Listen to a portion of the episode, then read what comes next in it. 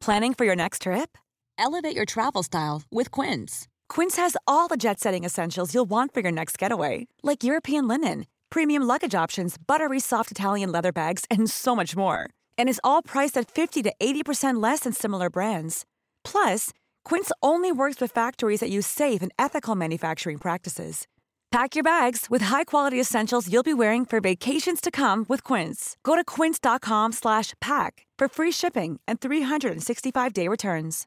One size fits all seems like a good idea for clothes until you try them on. Same goes for healthcare. That's why United Healthcare offers flexible, budget-friendly coverage for medical, vision, dental, and more. Learn more at uh1.com.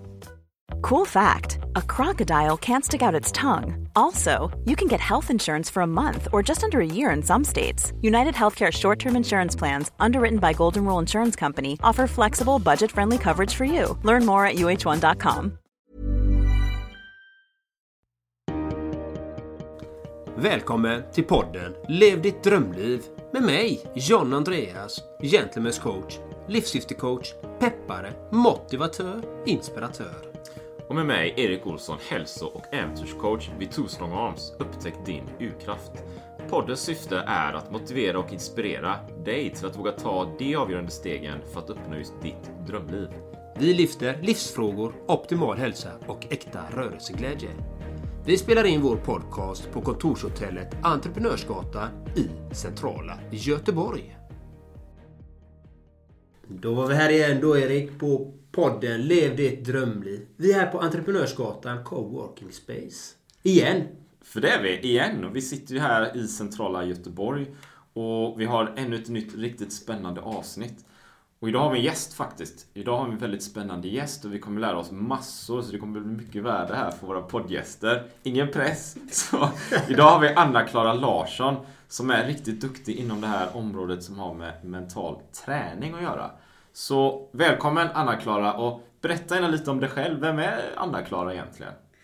Ja, men tack, vad jätteroligt att få komma hit och träffa er här på Entreprenörsgatan. Och som sagt var Erik, det har jag ju träffat och fått förmånen att jobba tillsammans med också ett tag, i några år. Eh, jag tycker det är spännande det som ni håller på med. Och varför tycker jag det då? Ja, varför ja. tycker du det? Vad gör vi då?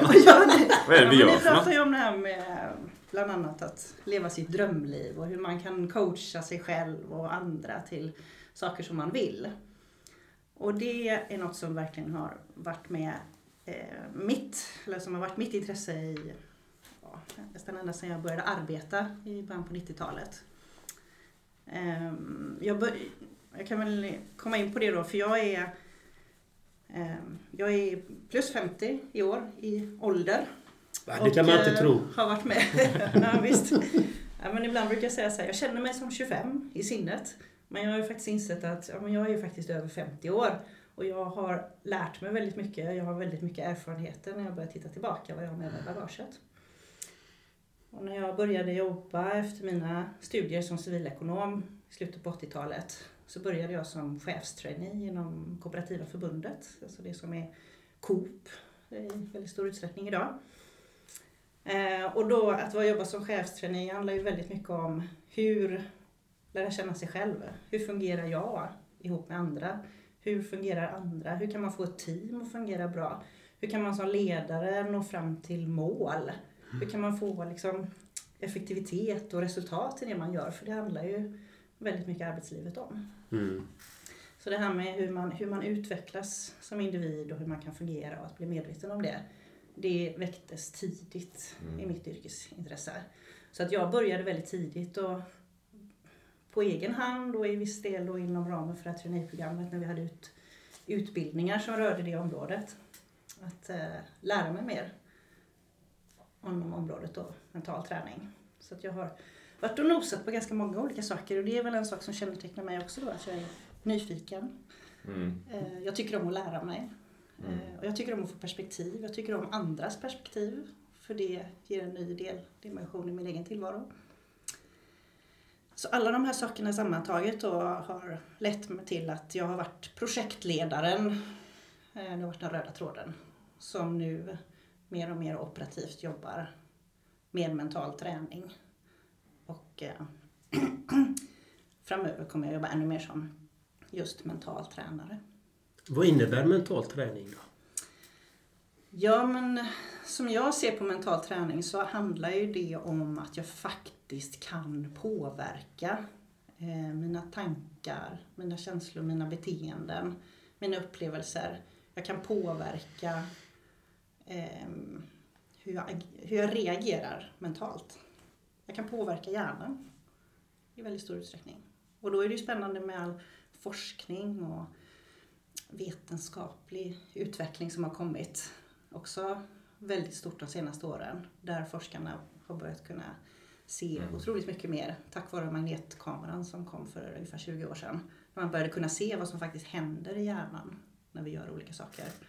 Och då har man ju kunnat börja upptäcka en massa fysiska saker som händer. Och kan vi lära oss att använda mer utav det så kan vi också påverka oss själva i en riktning som kanske mer gynnsam för oss. Mm. Än att vi lever utifrån vad andra säger till oss att vi ska göra. Att vi inte behöver vara så mycket offer för omständigheterna utan kan ta lite kommando över vad vill jag? Vad är jag rädd för? Hur kan jag komma förbi hinder? Hur kan jag lyckas med det jag vill? Vad vill jag? Mm. Precis. För är, är, det inte så... För jag har ju läst eh, Hjärnstark också och jag jobbar ju mycket med att sätta mål och liknande. Och tänker vissa tankar så främjar ju vissa, vad kallar man eh, signalsubstanser, mm. neuroner kopplas ihop. Liksom. Så det finns en...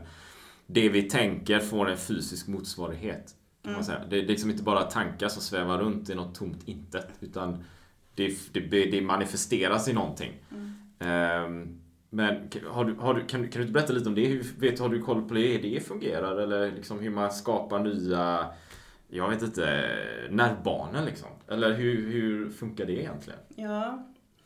Um, um, jag ska koppla ihop det till att ja. just, uh, som jag nämnde innan så eller jag står precis mitt, för min egen del, mitt ja. i en fas där jag håller på att ändra ganska mycket i min egen arbetsstruktur. Mm. Eller väldigt mycket faktiskt. Uh, jag har gått från att jobba och vara entreprenör och byggt upp en ganska stor verksamhet under de senaste sex åren. Mm. Ehm, till att nu då jobba mer i min egen verksamhet. Och då har jag faktiskt valt att kalla min egen verksamhet för prima synapser. Mm. Och en synaps är ju en koppling mellan nervceller. Och ju fler kopplingar mellan nervcellerna vi kan skapa i våra hjärnor desto bättre funktion kan vi få på våra hjärnor. Mm. Och genom att göra vissa saker återkommande så kopplar vi ihop fler synapser och det blir ibland brukar man prata om att man har nästan som ett vägnät, i, om man ska förenkla det lite, som ett vägnät i huvudet. Och eh, när man inte har gjort någonting så finns det ju ingen väg där. Men börjar man trampa upp den så blir det ju en liten stige som sedan växer upp till en lite större väg och som kanske så småningom blir en motorväg i huvudet. Mm. Och det vi gör ofta, där finns det ju en massa motorvägar där kopplingarna springer snabbt igenom. Men det vi då inte gör, där finns inte de här. Så att genom att börja göra sånt som är bättre för en själv så kan man skapa då fler synapser. Och synapserna kan man skapa på flera olika sätt. Ehm, Precis. Ja, man kan prata mycket om också. ja, och det är ju väldigt intressant just det med synapser.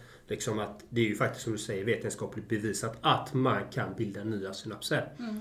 Och det finns ju många rön och många tester som är gjort på det liksom. Och jag har ju själv eh, lyssnat på en del som är av Joe Dispenza. Känner du till honom? Joe Dispenza? Nej, det var ett ja, Det var fint! Kul! Ja. ja. Joe Dispenza han, han, eh, han blandar ju vetenskap och meditation. Mm. Och tar, just framhäver just detta att man kan bilda nya synapser. Mm. Och eh, för x antal år sedan så kände jag att jag blev lycklig. Att jag var så lycklig man kunde vara. Mm. Upplevde jag. Liksom, jag. Jag gick på mina rosa moln och var jättelycklig. Och bara, ja. Men. Det har visat sig under åren att jag blivit lyckligare. Hur kan man då bli lyckligare när man tror att man var så lycklig man var innan? Mm. Och så såg jag just Joe Dispenza när jag var på en, eh, en utbildning inom livscoaching då liksom. Och mm. hade de en föreläsning med honom där jag bara och då gick han igenom hjärnan hur man bildar nya synapser och bara Herregud, det är det jag har gjort. Mm. Bildat nya sådana och tagit bort. Då, då när man bildar nya så knoppas det ju av samtidigt de här andra som du inte använder. Nej, så då bildar du ju den här motorvägen. Så jag knoppade av de här destruktiva deprimerande, Mm. ångestframkallande synopserna som jag hade innan. Så jag tycker det är så intressant det du pratar om just om det. Mm. Vad har du för verktyg då för att bilda nya sådana här nervbanor? Ja, men det är ju det som blir så roligt att det finns ju faktiskt rätt så mycket olika saker man kan göra. Ehm, Det vi nog väldigt många känner till är ju, är ju verktygen som används av psykologer och terapeuter och som, som är verkligen väl underbyggda och som har använts länge inom psykologisk behandling och för att hjälpa människor tillbaka från svårigheter. Och där finns det ju många olika verktyg. Och många av de verktygen har ju också använts länge inom elitprestation, elitidrott och annan elitprestation. Ehm, och, och, och det som är kul tycker jag är att när man börjar titta på det så ser man att men det finns rätt mycket olika saker man kan göra. Ehm, men några av de viktigaste verktygen som, som, som jag eh, som jag själv, eller som även som när vi jag jobbade i Mind Workout som vi använde oss utav. Det var ju verktyg som, som verkligen är väletablerade på marknaden. Och då är ju mindfulness till exempel är ju en väldigt bra form av mental träning. Som ju väldigt mycket hjälper oss att bli medvetna. Skapa en medvetenhet och en närvaro i nuet. För det vi först är medvetna om det har vi också en möjlighet att förändra eller bevara och bestämma oss för det. Så mindfulness så tycker jag är ett väldigt verksamt verktyg. Ehm, och sen mindfulness är ju, gör man ju ofta i form utav meditation. Det finns ju många olika meditationer som man också kan använda sig utav som också väldigt mycket stannar upp och skapar en, en stillhet, en närvaro som öppnar upp för att man kan bli medveten om något som är viktigt för en själv. Men också att ge återhämtning. För återhämtning är ju något som vi idag lider brist på. Vi springer på och tycker att det, ja, det är roligt och då så glömmer man bort att man måste återhämta sig. Men det är ju när man återhämtar sig och stannar upp som man också blir medveten.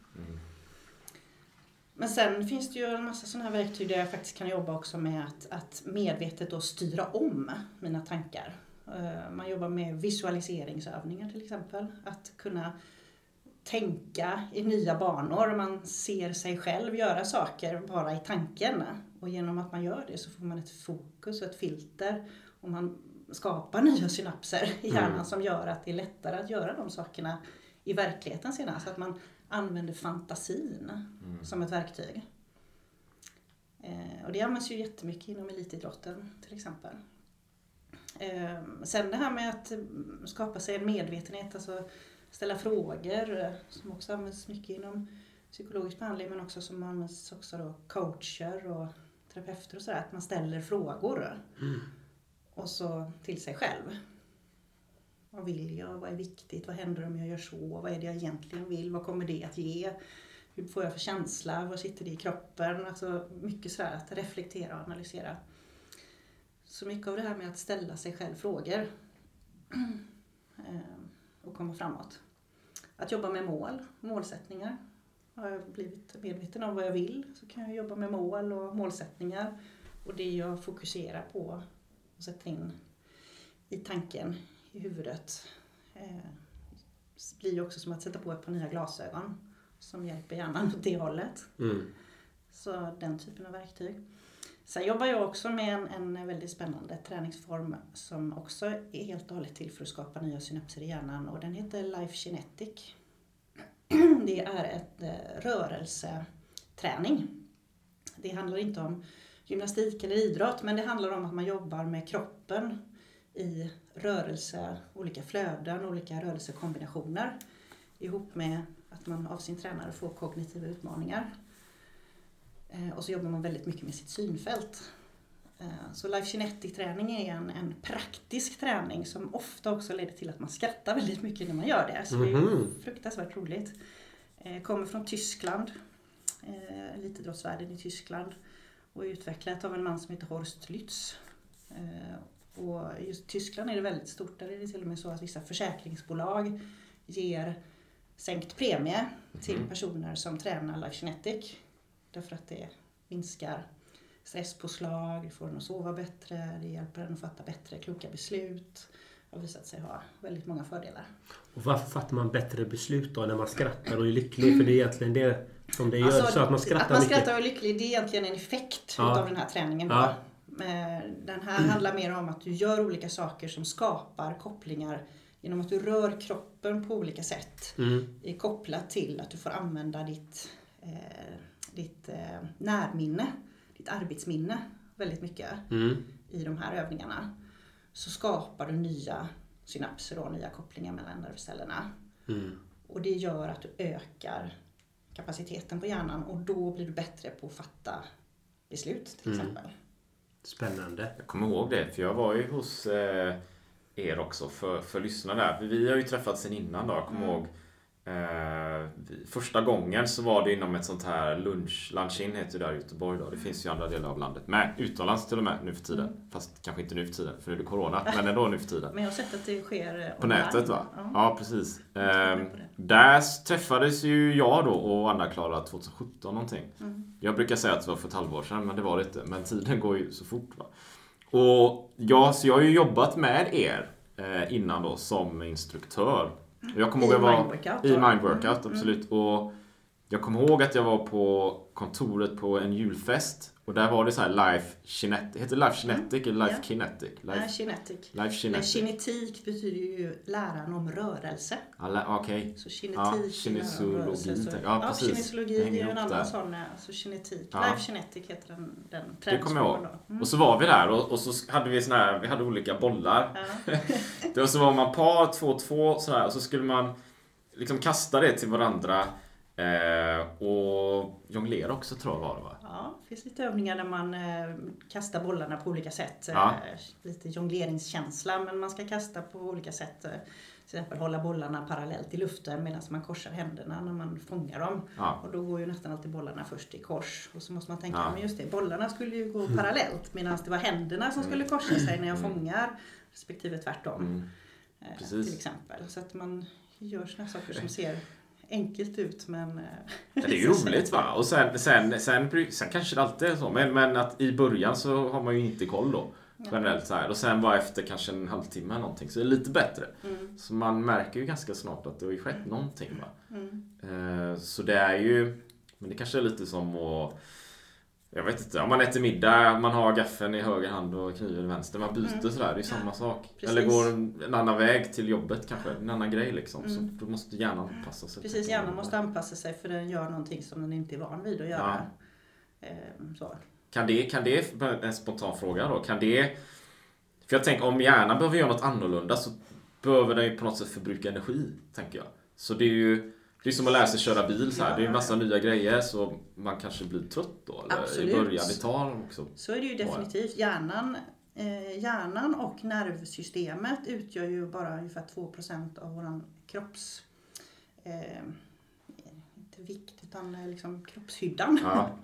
Men det tar 20% av våran energiförbrukning och av våran syreförbrukning. Mm. Så det går ju åt väldigt mycket både syre men också glukos då, energi. eh, För att få hjärnan att fungera.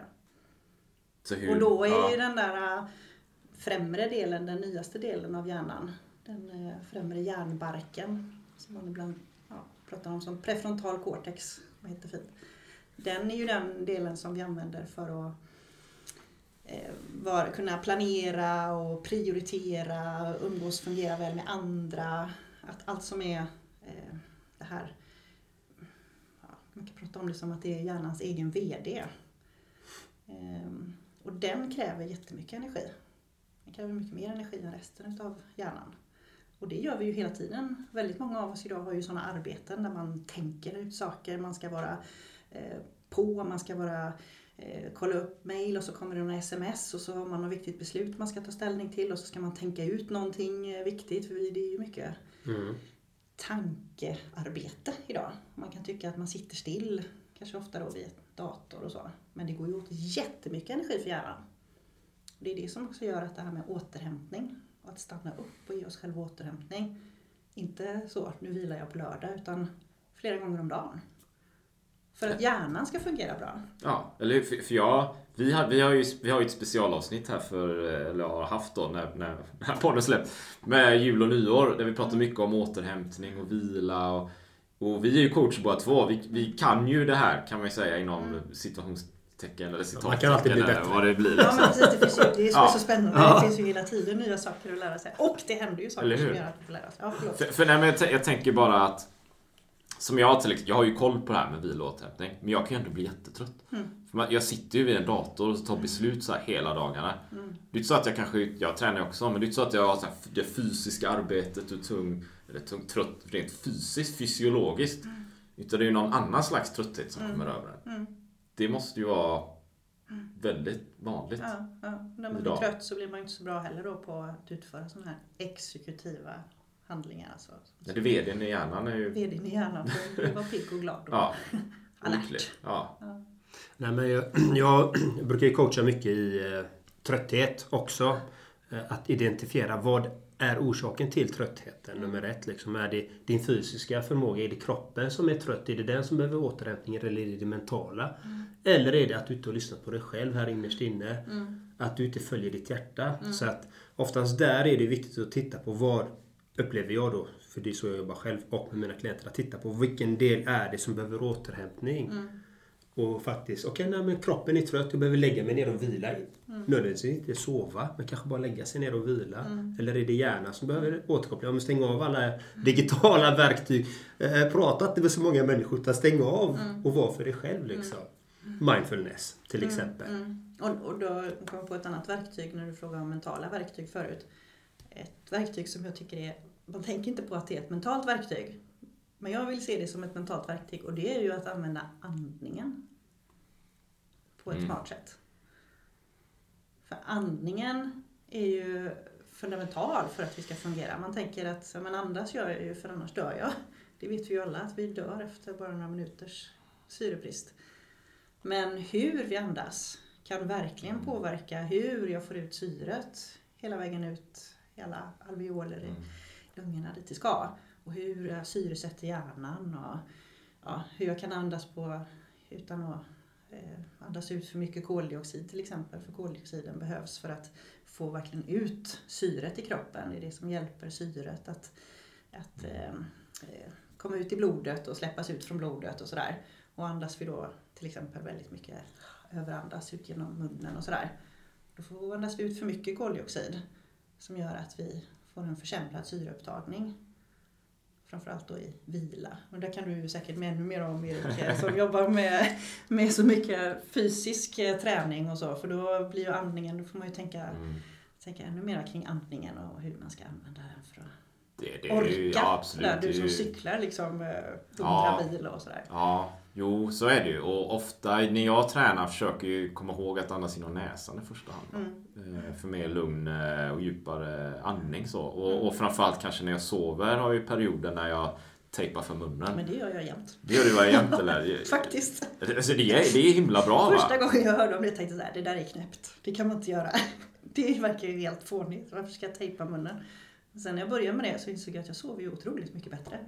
Har, upplever du, för jag gör det, jag gör det ibland perioder, jag sover bättre. Sen tänker jag, ja men jag har vant mig så här. Jag behöver kanske sitta till tejpen. Och, tänk, men nu har jag vant mig att vara stängd mun. Mm. Men jag, jag misstänker att när man sover så kanske man öppnar den i alla fall. Men du slappnar ju av i musklerna. Mm. Så det är ju ganska särskilt om man ligger på rygg eller sådär så det Ja, det, det blir nog att man kanske... att man ja, släpper. tänker det. Tejpa munnen. Vet, Vad är det du snackar om? Du tejpar munnen! Inte, inte sådär, um, här inte sådär gal- silvertejp. Silvertejp runt hela huvudet. Det är inget När konstigt. vi, eh, eh, i, I Mindworkout, eh, i det mentala gymmet, så startade vi ett samarbete med en kille som heter Anders Olsson. Som är man säger, Sveriges expert på andning. Han bestämde sig för drygt tio år sedan att jag ska lära mig allt som finns att lära mig om andning. Av lite olika skäl. Eh, och han är jätteduktig och det är väldigt intressant att lyssna på honom. Men han, han, eh, han är en av de som har inspirerat mig till att just använda, att tejpa munnen då. Och han har bland annat sprungit någon halvmaraton. Och, då gjorde han det, manifesterade genom att tejpa med silvertejp. För att faktiskt visa att det, att det gick och hur kroppen reagerar på det. Intressant. Men jag menar när, när vi tejpar munnen på nätterna, Erik, när du och jag antar att man använder så här liten bit hudtejp liksom, Ja, ja. Sitter lite lätt på. Man kan Ja. sätta det bara från näsan och neråt om man inte vill sätta över Jag brukar munnen. ta så här sporttejp. Det är rätt schysst faktiskt. Det funkar bra. Ja men sen man köper på Sportex. Den vita. Ja den vita så. Den är lite flexibel. Så här. Okej, jag vill lämna det också. Att, för jag gjorde det. Jag gjorde någon sån här bild och så la jag upp det på Facebook. Och så, här. så tog det några sekunder så sa Facebook den här bilden kan du inte lägga upp. för de trodde det var olagligt du vet. Om jag lägger upp en bild på någon som är tejpad för munnen. Det kan få lite andra... eh, Ja, det ser jättekonstigt läskigt ut. Ja. Det ser knepigt ut liksom. Och jag, fick, jag har fått många kommentarer och funderingar och frågor på det. Mm. Så det är jättestort. Så. Men jag, jag mm, har en bekant som jag känner som, som har problem med eh, andningen och, och har sådana sömnapnéer. Alltså att, sömn, att Mm. man slutar andas. Mm. Eh, och framförallt på nätterna då när han sover. Så han sover ju med en sån här Mm. CPAP-mask. Så vi började prata om det här för ett tag sedan och, och jag sa, gav honom lite info någon bok och sådär. Så titta på detta liksom. Jag vet att du kan mycket om andning för du han har haft det här problemet i många, många år.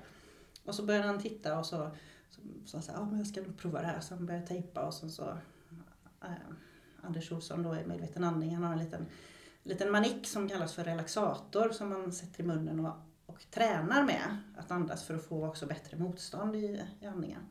Så den här mannen då som jag känner, han började med detta. Och bara efter ett par veckor så kom han en dag och sa så här, du, det är helt fantastiskt. Jag har haft flera nätter där jag bara haft någon enstaka apné. Och snart Mm. kanske jag vågar prova att sova utan den här masken. Och då känner man ju så här, "Ah, åh, fantastiskt om flera års problem kan hjälpa till bara Mm. genom att han faktiskt eh, får lite bättre ordning på andningen. Och då är andningen jättebra ur mental träningssynvinkel för det här med att hjälpa mig att stanna upp, bli medvetet närvarande, fokusera på andningen, fokusera på hur jag andas, få ner eh, lugnet i kroppen. kan ju bli jättebra återhämtning. Men också ett jättebra sätt att grunda sig själv. Mm. Ja, det, För att kunna göra någonting annat. jättetacksam att du tog upp andningen för jag tycker det är jätteintressant med andningen själv. Eh, Jag kör ju eh, Wim Hof om du känner till honom. Mm, mm, Jag har kört den och hålla andan. mm, Och då lär du mig nu att man får, är bra med koldioxiden i kroppen för blodet. mm, För att äta upp syreupptagningen. Så det är därför man gör det. mm, Och jag brukar göra det innan jag gör mina pepp-videos. Eller pep-talks.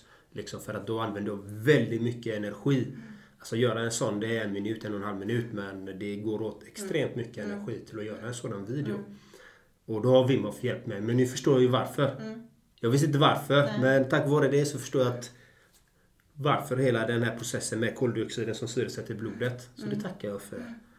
Så Extra visdom. På den här frågan om vad, vad är mental träning och Ja. finns det för verktyg? Ja men börjar man se sig omkring så finns det faktiskt med ganska mycket olika saker som kan påverka det här med hur, hur vi kan påverka vår upplevelse av världen. Ja. Det mentala handlar ju väldigt mycket om upplevelsen av det som jag befinner mig mitt i.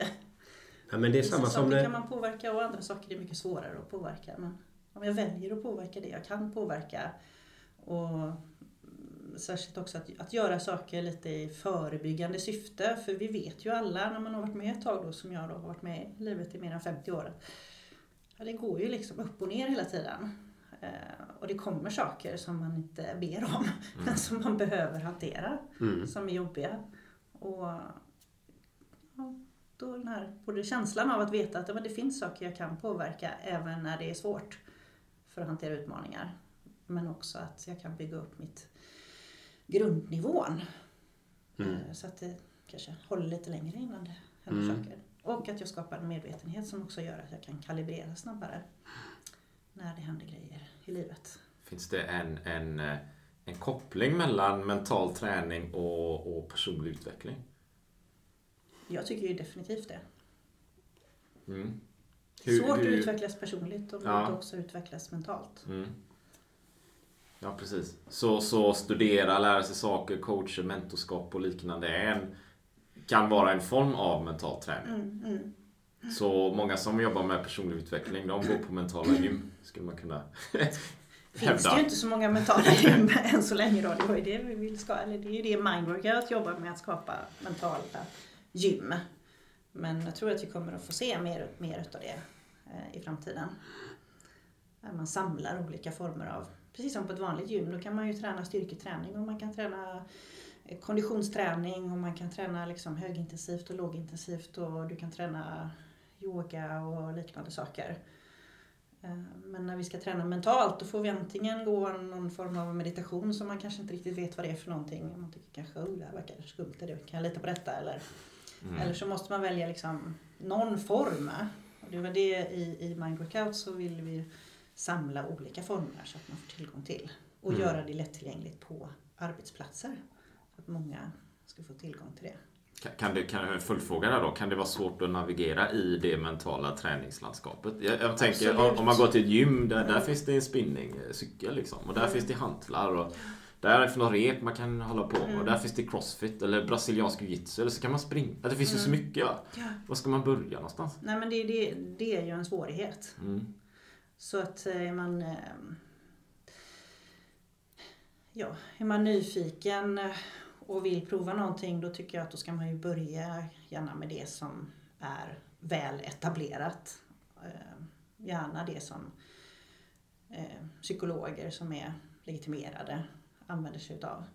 Och vi kan ju bara se på mindfulness-träningen var ju bara för kanske tio år sedan så var ju det fortfarande något som många tyckte var lite småskumt. Lite flummigt. Men, men mindfulness har det ju gjorts jättemycket forskning på de senaste åren. Och man har faktiskt sett att ja, men det är verkningsfullt. Så idag är det ju en rekommenderad metod eh, inom, som Socialstyrelsen till och med rekommenderar att använda sig av.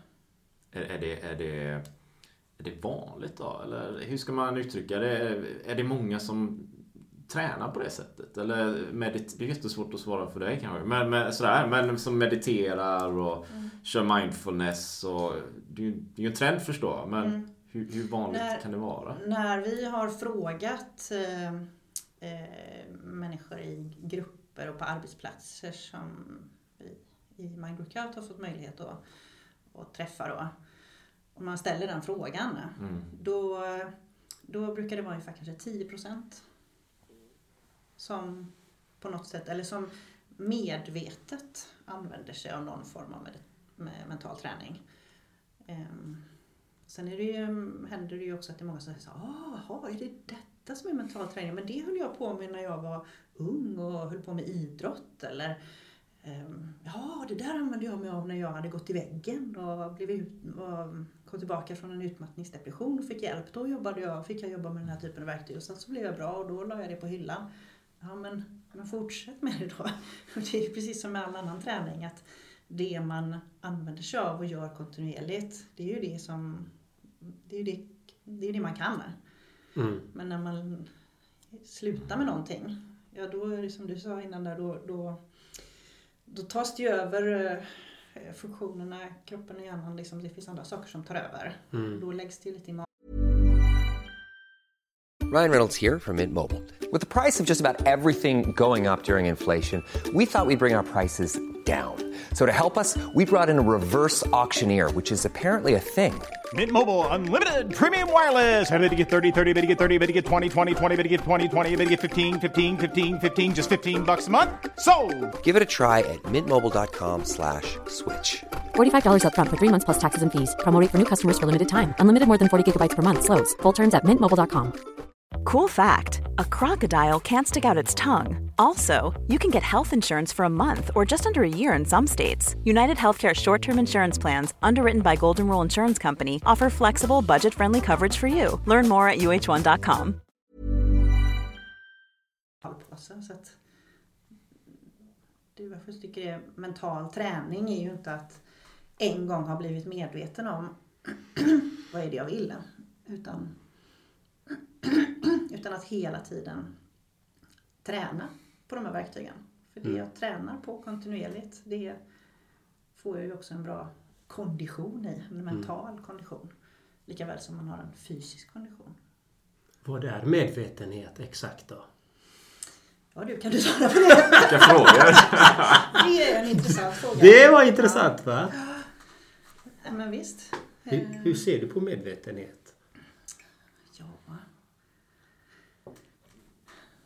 Det sägs ju att eh, väldigt mycket av det som sker i oss och runt omkring oss ligger utanför vår medvetenhet. Det vi klarar av att observera och det hjärnan klarar av att registrera och göra en tolkning av som vi eh, liksom hör eller ser eller kan ta till oss. Så att eh, jag tänker att medvetenhet är lite också ett, lite en är lite så filosofisk fråga. Det är det. Ja. Men jag tycker väldigt mycket i det vardagliga, i vardagen, så tycker jag att medvetenhet är ju det som jag kan sätta en, ett ord på eller eh, benämna på något sätt. Eller kunna tala, berätta om för någon annan hur det är i en viss situation. Eller Mm. att göra mig uppmärksam på det som sker precis här och nu. Här och nu är medvetenhet då. Ja men att vara... Att, eh, här, här och nu pågår ju hela tiden. Ja. Men, men jag behöver inte nödvändigtvis vara medveten om vad som Nej. pågår här och nu. Precis. Men att jag kan sätta ord på det som pågår. Att jag kanske kan berätta för någon annan. Till exempel. Eller, eller ta, eh, berätta för mig själv i en tanke. Liksom. Ja, men nu, nu känner jag att min andning sitter högt uppe i bröstkorgen. Och Mm. Ja, det pågår en massa tankar här. Jag vet inte riktigt vad som, vad som händer. Eller jag kan känna att här sitter jag på den här stolen. Mm. Och alltså, det här, precis så här är det just nu oavsett vad jag tycker om det. Så att man, att man, kan, ja, men att man kan sätta ord och tankar på det. Som om man skulle beskriva det för sig själv eller för någon annan. Då, då är man ju rätt så medveten. Precis. Så egentligen, om vi säger, vi säger bara hypotetiskt sett. Jag gillar ju sådana här Mm, frågor. Jag tycker det är jätteroligt. Du promenerar och du går och du är uppe i din hjärna bara. Du ser inte vad som sker i omvärlden utan du är där och lyssnar på din musik Mm. eller bara lyssnar på tankarna. Du hör inte musiken men musiken är där. Dina tankar bara spelar upp scenario. Och du har promenerat från A till B. Mm. Men du vet inte. Du vet att du promenerat till A till B. Men du har inte varit medveten om själva färden fram dit. Nej. Kanske att jag har varit medveten då om någonting som har pågått i min tanke. Ja. Men jag har ju missat en massa andra som har skett under tiden. Och det är väldigt intressant. Mm. Jag, vet, jag vet inte varför jag kom in på det men jag tycker sånt är så intressant. Ja, absolut, det är en viktig, en viktig fråga. Och det här med att kunna liksom reflektera kring det. Ja. Och att, att reflektera kring det själv också. Mm. Ehm, vad innebär det för mig att vara medveten?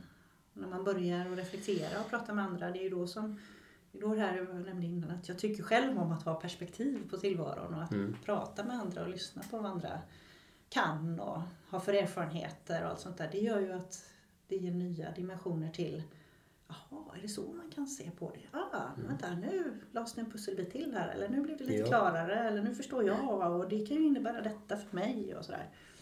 Nej, och det är det jag tycker är så, och det är det jag tycker är så fint när du berättat många verktyg. Mm. För att det ena verktyget kan lägga en pusselbit till det, med det andra verktyget och det tredje Mm. verktyget. Så att till slut kan man få en helhet. Att det blir mer optimerat. Mm. Och det är det jag tycker är en fin tanke utav er faktiskt. Att ha flera verktyg. Mm. Vill jag bara flika in. Ja, men det kändes... eh, Det känns viktigt det här att... eh, Det är väl ett, för min del ett grundsynsätt för mig personligen att jag kan ju inte veta allting som finns. Nej. Ungefär som jag sa, jag var jätteskeptisk när jag hörde talas om det här med andningsträningen först. Jag tänkte det verkar ju jättekonstigt.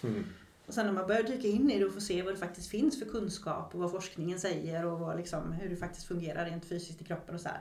Jaha, är det, är det så det är? Men herregud, varför har ingen berättat det här för mig tidigare? Så. Eh, så att när man sitter liksom för fast i, ja men detta tror jag på, detta kan jag och bara detta. Ja men då, det, det kan ju vara skönt och tryggt och så. Och fungera jätteväl. Och vara jättebra för vissa personer att inte ha för mycket nya input. Men Mm. Eh, det är ju nya, nya perspektiv och nya kunskaper och så som också gör att eh, det blir ännu lättare att fungera i livet. Livet har vi ju, jag vet inte, det kan man också prata om. Ja. Vad har vi för mening med livet? Precis, för, för jag tänker där med så här att, att nu, nu har ju vi provat eh, andas med tejp eller sova med muntejp då. Eh, vilket jag ska börja med igen, tänker jag. Men när, när, när man hittar något sånt så börjar man ju nästan fundera på varför gör inte alla det? Liksom? För det är, det är ju en sån enkel grej. Det, det är ju som jag berättat tidigare i podden också. Jag, jag springer i shorts oavsett säsong. Och då börjar jag ju fundera, varför gör inte alla det egentligen? För det är så mycket enklare. Jag behöver inte krångla massa kläder eller tvätta eller svettas. Och du upplever ju naturen på ett helt annat sätt. Du är ju närmare naturen på något sätt. Va? Så det är ju så, så man skapar ju sin, en ny verklighet. Den har ju varit hela tiden, men man har ju inte sett den. Och då tänker jag det här med mental träning och det, det, det hänger ihop där. Och en annan reflektion är jag kommer ihåg när jag gick eh, eh, med Charlie Söderberg haft som var vår första poddgäst där. Jag gick ju deras utbildning. Och en av de första grejerna de sa på sina föreläsningar var ju Det är svårt att tänka en ny tanke. Själv. Du kan ju inte sitta själv någonstans och tänka, det går det är helt omöjligt. Du, alla tankar du har tänkt har du på något sätt konstruerat själv. Det, det går ju inte. Du behöver ju bolla det med någon. Eh, Det kan vara en kompis eller vän eller coach eller vad som helst för att få in ny input, för att få perspektiv. Som du berättade Anna-Klara. Eh, Så lite reflektioner bara. Lite hur det hänger ihop så, som jag tänker. Jag har en jätterolig fråga. Tycker jag. Okej, Vad är det för rolig låt fråga? höra. Ja. Hur ser du på intuition? Intuition. Ja... ehm, alltså personligen även där då. Du ställer ju frågan, hur ser du på intention? Mm. Ehm, så... jag, tycker, jag tycker om när det finns en, någon slags vetenskapliga belägg bakom saker och ting. Och jag, just när det gäller intention så kan jag inte liksom plocka fram någonting sån kunskap i minnet. Så när jag bara just så tänker på vad är intention för mig, då är det ju väldigt mycket antingen en magkänsla, Mm. där jag själv är ganska mycket så att jag går mycket på magkänsla. Mm. Ehm, ehm, men så, så, har du, ska säga, så du intention eller intuition? Intuition. Intuition, ja precis. Och det är magkänsla. Ja, intuition, Oftast. Mm. magkänsla, Mm. precis. Ehm, Intention den- kommer vi till senare. Mm, precis, det gör det. Men intuitionen då, magkänsla och då så tänker jag att det handlar ju mycket om det här med att, att vara lite uppmärksamma också.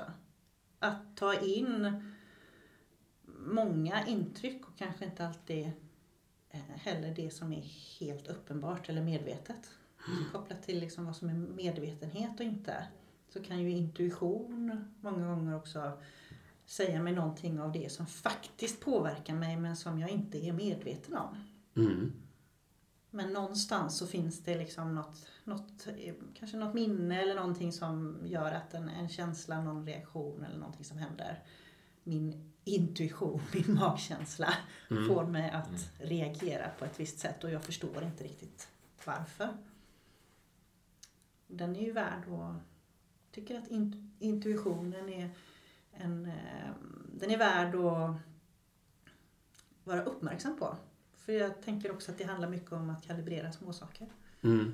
Ja, jag tycker personligen att den är jätteviktig. Att eh, lyssna på den varför den kommer. Varför får man den känslan? Vad beror den på? För ibland, som jag upplevt själv och bland klienterna då, liksom är att vi, vi, vi är ju med om mycket saker.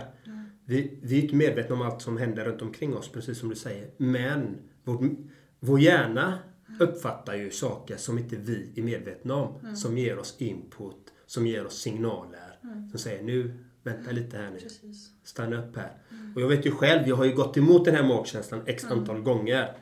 Och det är oftast, eh, de flesta gångerna så har det inte slutat väl. Jag har fått en, en, eh, en tuff upplevelse kan jag säga, som varit smärtsam. Men den är också en lärdom i den. Att lyssna mer på intuitionen så att säga. Och det, det, vi har ju någonting att lära för att vi har ju också, det kommer nästa fråga, tar vi. Hur ser du på det undermedvetna? Ja, men jag tycker det är samma sak där då. Att eh, min världsbild har, har, har, har öppnat upp för mig att jag tror att det finns en väldig massa saker runt omkring oss som vi inte är medvetna om. Och jag tycker bara när man liksom tittar tillbaka hundra år i tiden på det som vi idag tar för självklart av kring energier och hur man liksom kan förflytta saker i etern och massa sådana där saker så var det liksom utopi. Det var ingen som kunde förstå det. Så det är klart att det, det finns ju en massa saker. Jag tror att det finns en massa saker runt omkring oss som vi inte är medvetna om. Men som påverkar oss. Och det, då blir det liksom det undermedvetna. Det som är under det som vi är medvetna om. Mm. Tänker jag. Det är väl Och intressant. vad, och vad det är då, det är ju jättespännande. Så får jag väl erkänna, jag har varit inne och dykt inne lite i sådana saker ibland bara Mm. för att jag vill veta människor som säger att de kan läsa av eh, eller tala om för andra människor hur det kommer att bli för dem. Och så här, tänker man, Mm. hur, va? Va? hur kan du göra det? Liksom? Mm. får man ju kolla lite. Så att, eh, Mm. ja, nej, men jag tror att eh, det finns mycket vi inte vet En, en, eh, och som påverkar oss. nej, precis. Och har du någon, eh, kanske för lyssnaren också där, apropå mental träning då. Har du någon, något exempel liksom? Eller någon, något verktyg eller något kan dela till lyssnaren kanske?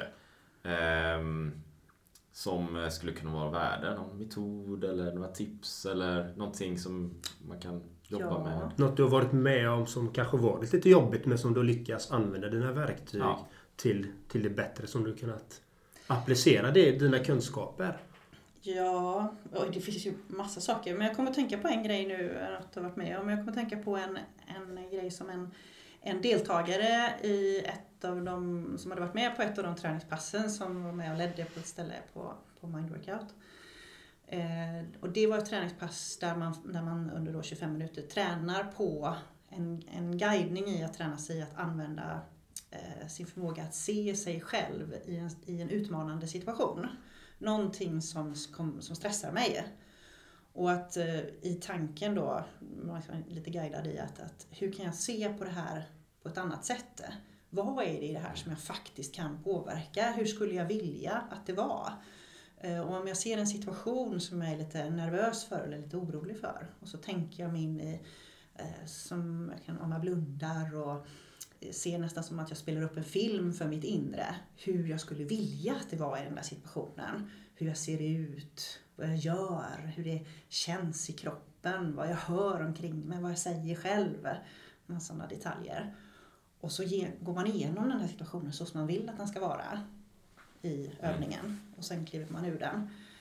Eh, och, och, och, och då hade vi ett sånt eh, pass då och då var det en person som, som gången efter när vi träffades igen kom tillbaka och sa då att ah, jag måste bara berätta den där övningen vi gjorde förra gången. Jag var lite nervös för en uppgift jag skulle göra på jobbet. Jag skulle, det var något anförande hon skulle hålla eller någon presentation. Så hon berättade. Så jag gjorde den här övningen flera gånger som vi gjorde. Och så tänkte jag mig att när jag eh, kom till jobbet, eh, när jag, att jag tänkte att när jag gick ut från jobbet, hur skulle jag känna när jag gick därifrån efter att jag hade gjort den här uppgiften som oroa, oroade mig. Så jag såg mig själv bara gå ut genom dörren hela tiden med en god känsla och bara känna så här yes, det gick så bra och det kändes fint och jag gjorde precis det där som jag tänkte. Och den där dagen när jag kom och skulle faktiskt göra den här uppgiften, när jag kom fram till entrén på kontoret, då valde jag att ställa mig fysiskt och titta som om jag gick därifrån. Och så stod jag där fysiskt och tänkte att ah, nu känns det så här gott och nu kommer jag snart vara här. Och sen vände jag mig om och gick in genom dörren. Gick och gjorde det här anförandet och det gick jättebra. Det tyckte jag var en sån Mm. liten eh, guldkornsberättelse eh, av den här personen. När hon faktiskt hade valt att använda verktyget att se sig själv lyckas med någonting som hon var orolig för. Och hur hon så medvetet gjorde det. Mm. Det, det, det är ju väldigt bra, eh, ett väldigt bra exempel. Och att det faktiskt kan implementeras och användas. För jag tänker, det är ju lätt att, det kan jag också göra. Vet, jag, jag är hyllmeter av böcker i personlig Mm. utveckling och så här. Och har studerat och läst mycket. Det, det, är ju, det är ju lätt att man studerar men inte Mm, implementerar. inte implementera. Man, vi kan hur mycket som helst men man implementerar inte. Och då, då, då kommer det inte till användning. Liksom. Mm. Hur, ska man, hur ska man lösa det då? Nej, och det är till det i, i, i Mind Workouts värld då, där, där, där är ju intentionen hela tiden att eh, eh, guida träningspass, precis som man gör på ett vanligt gym. Någon guidar bodypump-pass eller liknande. Men här är det ett mentalt träningspass som man som deltagare bara kliver in och är med och lyssnar och följer med tanken. Ibland kan det vara saker man får skriva ner någonting. Och då tränar jag ju. Jag gör övningen praktiskt. Det är inte bara så här, läs en bok och sen försöker du göra det på egen hand. Det är ganska svårt. Men här är det verkligen tid, bestäm tid, gör det tillsammans med, du vet att andra gör det samtidigt. Mm. Jag gör det här och så kan jag gärna göra det om och om igen. Då får jag ju verkligen träningen gjord och då blir det ju lättare att också göra det i verkligheten. För då har jag liksom aktivt gjort övningen. Det är ju som att man skulle gå och tänka sig nu ska jag ut och springa Mm. jättelångt. Jag tänker att jag ska springa. Ja. Det händer ju inte så jättemycket då. Men jag måste göra det. Nej, jag vill skriva en bok. Jag vet hur man skriver, men jag skriver Ja. inte. Nej. Det och är då kan man ju börja fundera på hur viktigt är det liksom. Precis. Men alla de här små, det är det med mental träning då behöver ju inte vara särskilt krångligt. Det är inte träningsverktygen som är det svåra utan det är att jag behöver veta vad jag kan göra. Och jag behöver träna på det. Så jag Mm. behöver den kanske hjälpen och guidningen och vägledningen. Ehm, och sen bli medveten om ehm, vad är det? För ofta kanske vi också tränar mentalt fast på fel sätt. Alltså, Mm. vi gör fel saker Mm. som, som gör att vi tränar in ett beteende som inte är så bra för mig själv. Ja, och eh, vi har ju många, vi, vi, som jag ser på det då, är att vi har ju många invanda beteenden som vi har lärt oss av vår uppväxt, Ja. av våra föräldrar, av skola, av våra egna upplevelser. Och det, ibland gör vi saker omedvetet som vi har lärt oss. Och det är det jag pratar med den omedvetna som kommer in, att vi lär oss vissa saker. Vi får kanske spruckna relationer och vi lägger ansvaret. Nej men den, den personen, hon var sån, han var sån. Nej men vad är mitt ansvar i det här? Varför har jag fått de här resultaten? Och det är ju det man får titta på. Titta på varför får jag de resultaten? Aha, okej jag har blivit lärd fel kanske. Jag har gjort, gjort saker som inte är så gynnsamma. Hur kan jag ändra på detta? Och göra den självanalysen, självreflektionen och ta den hjälpen som man behöver av de här olika verktygen. Liksom. Och det är en process allting. Det tar ju tid. Det går ju inte att bara från en dag till en annan. "Ja, nu, nu kan jag allting. Nu är jag proffs på det här och det där. Vi gör ju ständigt lärande och en förändring hela tiden. Och vara medvetna om det. Så jag tycker det är jätteintressant. Just om det mentala. Jag brinner ju själv för det. Eh, Ett, ett, ett annat så väldigt enkelt mentalt verktyg som jag ofta gärna också lyfter fram. Och det kommer då från mindfulness-världen. Det brukar förkortas SOAS. En, Mhm. en, eh, en liten förkortning då utav SOAS. Det första S står för stanna upp. Att jag bara stannar upp i tanken eller i det jag håller på med. Och sedan O som är observera. Att du observerar hur är det just nu? Hur, hur känns det i kroppen? Vad är det som händer? Vad är det för tankar som far i huvudet? Och så vidare. O. Sen A. Acceptera. I betydelsen okej, nu är det så här. Oavsett vad jag tycker om det. Så jag får acceptera, liksom, gilla läget. Okej, jag tycker inte om det men nu är det så här. Jag accepterar att just nu är det så här. Och sista S står för släpp. Eller svara an. Och svara an då betyder att okej, jag gör någonting utifrån detta. Att jag kanske gör en förändring eller jag väljer att backa hem eller vara tyst eller vad det nu är för någonting. Så SOAS, stanna upp, observera, acceptera och svara eller släpp. Kan göras på bara några sekunder. Men jag kan också träna det under en längre tid för att bli medveten om vad är det jag kan observera hos mig själv. Och det skapar ju en medvetenhet Mm. där vi började. Medvetenhet. Eh, och det är också ett väldigt bra sätt att eh, kan jag träna upp det verktyget så är det jättebra att använda i en situation där man kanske plötsligt känner sig lite utmanad. Där in- man hjälper att inte bara den reflexmässiga autopiloten, reptilhjärnan, sätter igång och man vill slå någon på käften. eller så, utan att oj, vad händer nu? Vad är det för känsla jag får i kroppen? Vad är det jag skulle vilja göra? Mm. vad är bäst att göra just nu? Ja, men jag kanske bara väljer att stanna, låta det vara. Mm. Och så kan man göra någonting senare. Så SOAS är ett skitbra verktyg. Ja. Och sen det tredje, ännu kortare verktyget, som jag gärna också tar upp. Det är ju att bara stanna upp lite då och då för sig själv och kolla upp. Hur är det just nu? Mm. Till exempel, hur är mitt välbefinnande just nu? Mm. Just i den här stunden. På en skala 1 till 6. Ja men den är 5,5. Ja vad bra. Nice. Här. Eller, ja men den är 2. Okej, är det något jag vill, kan jag förändra någonting? Eh, Kan jag göra någonting för att öka upp den? Vill Mm. jag det eller inte? Mm. Man måste bara stanna upp och, och liksom ställa den frågan till sig själv. Det är lite medkännande. Jag tänker, har du några verktyg Erik? För, eh, Mental träning? Ja. Ja, men det är ju... Jag skulle... Jag säger nog i så fall att det är ju mycket... för meditation jobbar ju en del med. Eh, Jag har ju insyn i det här med nya nervbanor och liknande. Jag förstår ju det. Det är också i primal-upplägget så här. Eh, Rörelse och hur det hänger ihop och det är också en del personlig utveckling. Men jag tror att jag faktiskt rent praktiskt använder mig av, som är, det är både bra och inte så bra ibland, det är ju den fysiska rörelsen faktiskt. För när jag är stressad eller det är mycket eller någonting, då behöver jag komma ut och röra på mig. Det är promenader eller löpning eller cykling, men det är någon träning. Eller jag behöver inte ens kalla det träning va, det är rörelse. Jag vill ut, ut i skogen och så här. Och det är bra.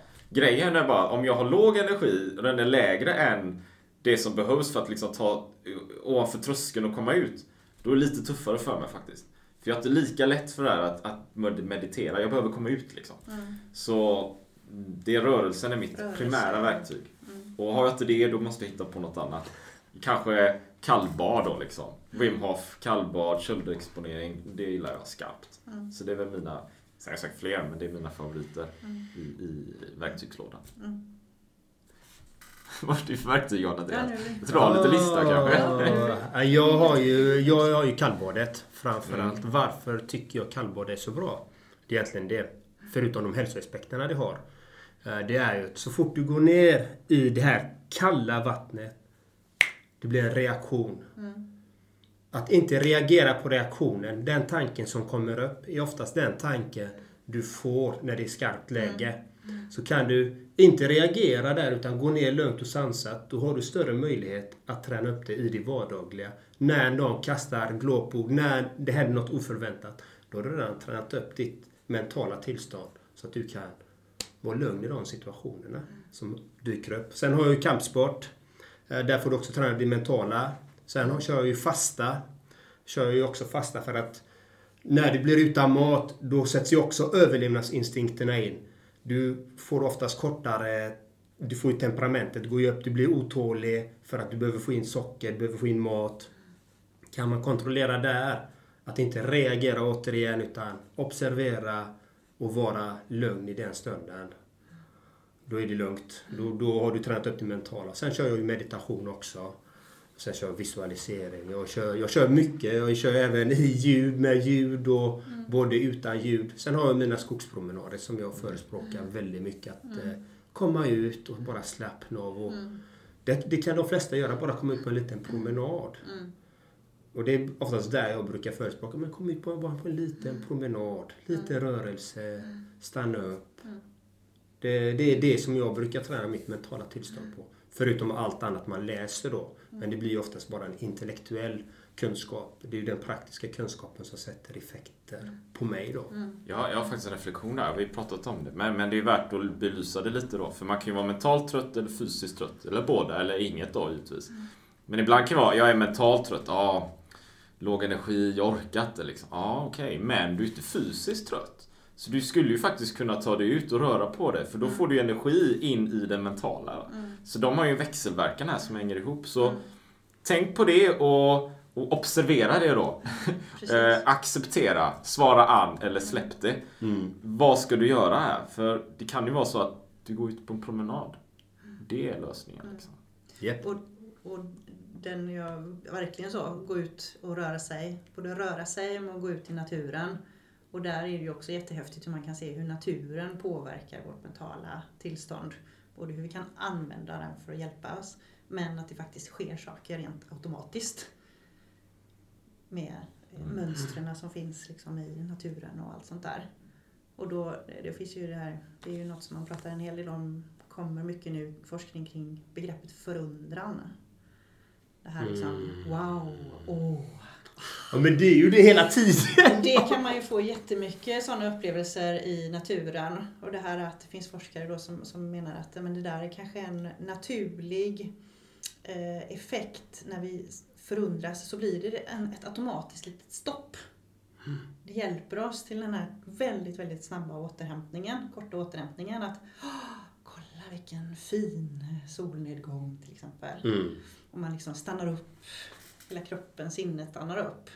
Det, det, det, finns en hel del forskning kring det där nu då, där man faktiskt tittar på att Men det kanske är så att det har ingen annan effekt. Det har inget annat värde för oss än att det faktiskt ska hjälpa oss att koppla om. Mm. Stanna upp för att kunna liksom tillåta oss att ta ett nytt beslut. Och det kan man ju få jättemycket av i, Mm. i naturen. Eller, Nej, jag håller med och jag, jag brukar tänka så här, se det stora i det lilla. mm. För det är ju så vackert. Mm. Vi, att vi ens sitter här idag är ju bara en, en gåva. Mm. Vårt liv är en gåva. Och, Verkligen. Man får ta hand om sitt liv och eh, det tycker jag också är den här, bli medveten om. Ja. Jag har ett liv.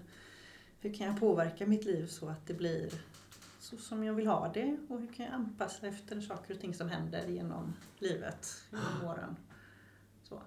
I alla fall mitt. Ni pratar ju om det här med drömlivet. Och, Mm.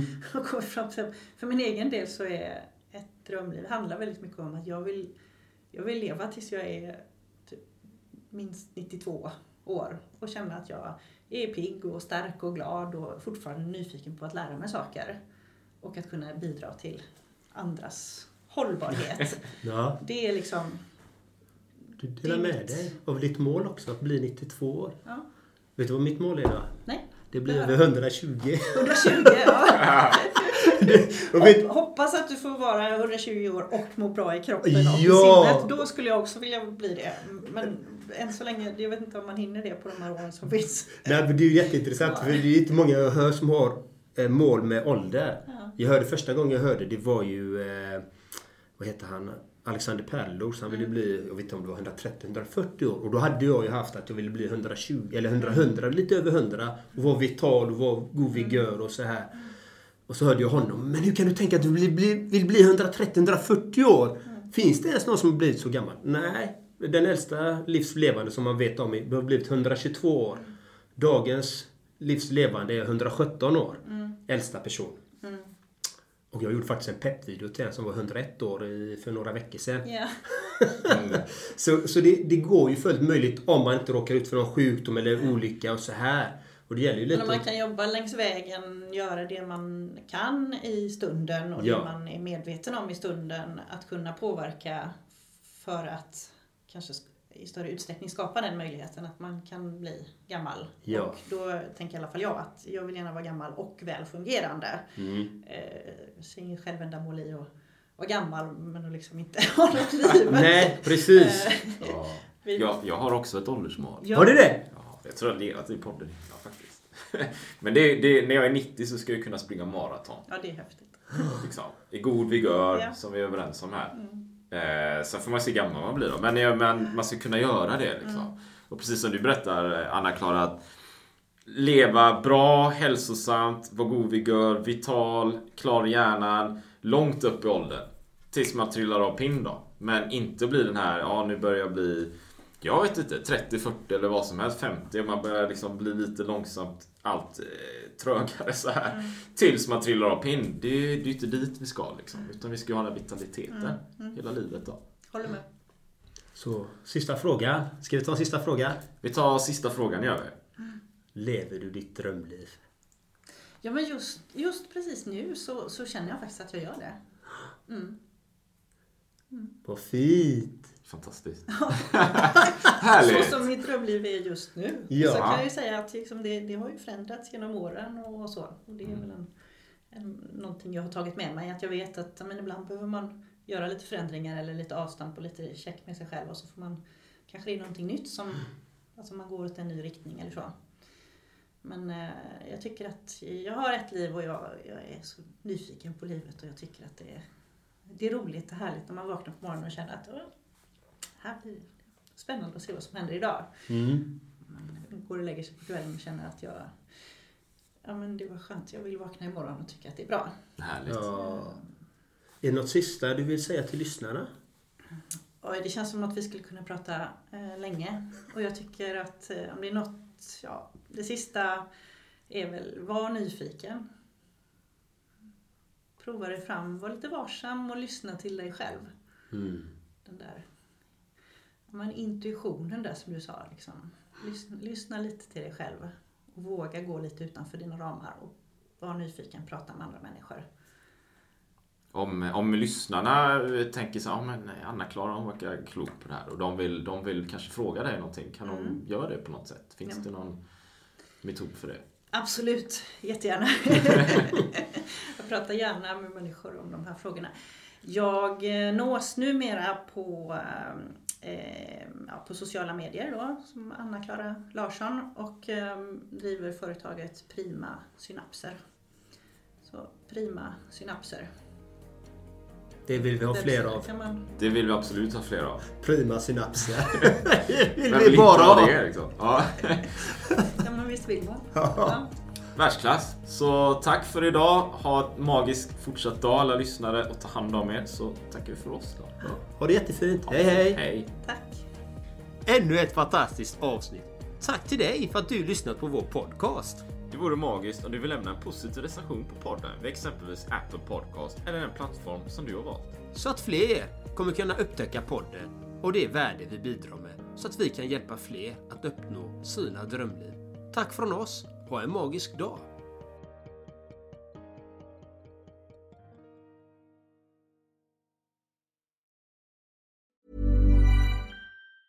Planning for your next trip? Elevate your travel style with Quince. Quince has all the jet setting essentials you'll want for your next getaway, like European linen, premium luggage options, buttery soft Italian leather bags, and so much more. And is all priced at 50 to 80% less than similar brands. Plus, Quince only works with factories that use safe and ethical manufacturing practices. Pack your bags with high-quality essentials you'll be wearing for vacations to come with Quince. Go to quince.com slash pack for free shipping and 365-day returns. Imagine the softest sheets you've ever felt. Now imagine them getting even softer over time. That's what you'll feel with Bowl and Branch's organic cotton sheets. In a recent customer survey, 96% replied that Bowl and Branch sheets get softer with every wash. Start getting your best night's sleep in these sheets that get softer and softer for years to come. Try their sheets with a 30-night guarantee. Plus, get 15% off your first order at bowlandbranch.com. Code BUTTERY. Exclusions apply. See site for details.